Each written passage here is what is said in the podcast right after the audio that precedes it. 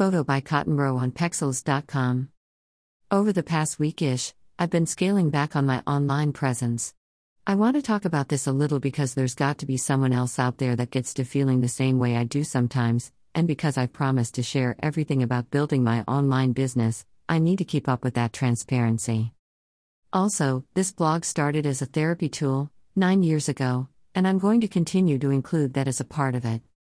Realizing that I was nearing an emotional mini storm, I stopped. I was beginning to feel this pressure, from none other than myself, to not stop until I had my desired of success, that was just a step in front of what I had already succeeded. I have made huge leaps and bounds in building this business. But it was becoming triggering. This goes back to a lot of psychobabble from childhood and early adult, so I won't get into that. If you want to find those posts, you can cruise the archives of my page, smiley face. Anyway, during these past few days, I kept telling myself that this can wait, take care of yourself, don't give up, don't be afraid.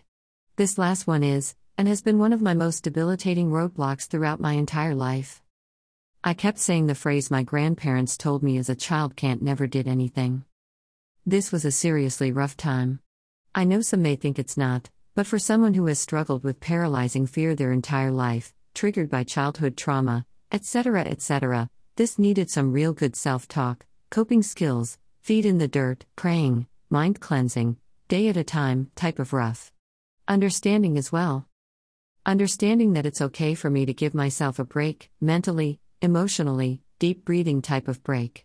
Because, as I said in the title, I would catch myself holding my breath. Weirdest realization, given the history, woman shrugging. People say, just take a break. For what? When I get to feeling this way, fear, my mind goes straight to childhood, then to a memory from there that relates to the fear I'm feeling at the moment. It may not make sense because the present doesn't resemble the past, but the feeling my body is feeling goes straight to the first time I felt that, and it's generally a childhood instance. Then, if my brain is totally fucking awesome at remembering things, it proceeds to go through, on some days, all of the memories that correspond to that feeling, in this case, fear. The Rishi goes, folks. And it's Shassy with 50 furlongs ahead of present day, flying by all those previous memories in 1 and 45. I win. Yay. Nope. Then I have to find the logical side of my brain and realign all of that shit that it just remembered, put it in the right time frame, and somehow bring myself back to liking myself again. This is a colossal pain in my ass. It's exhausting, re traumatizing sometimes, and just so flipping cold backed. Add in that I am a recovering addict, and some days are really tough. It's a long psychological self awareness thing that my therapist and I have been figuring out for years. Before you knock the seven years I've been with my therapist, put yourself in my shoes, anywho.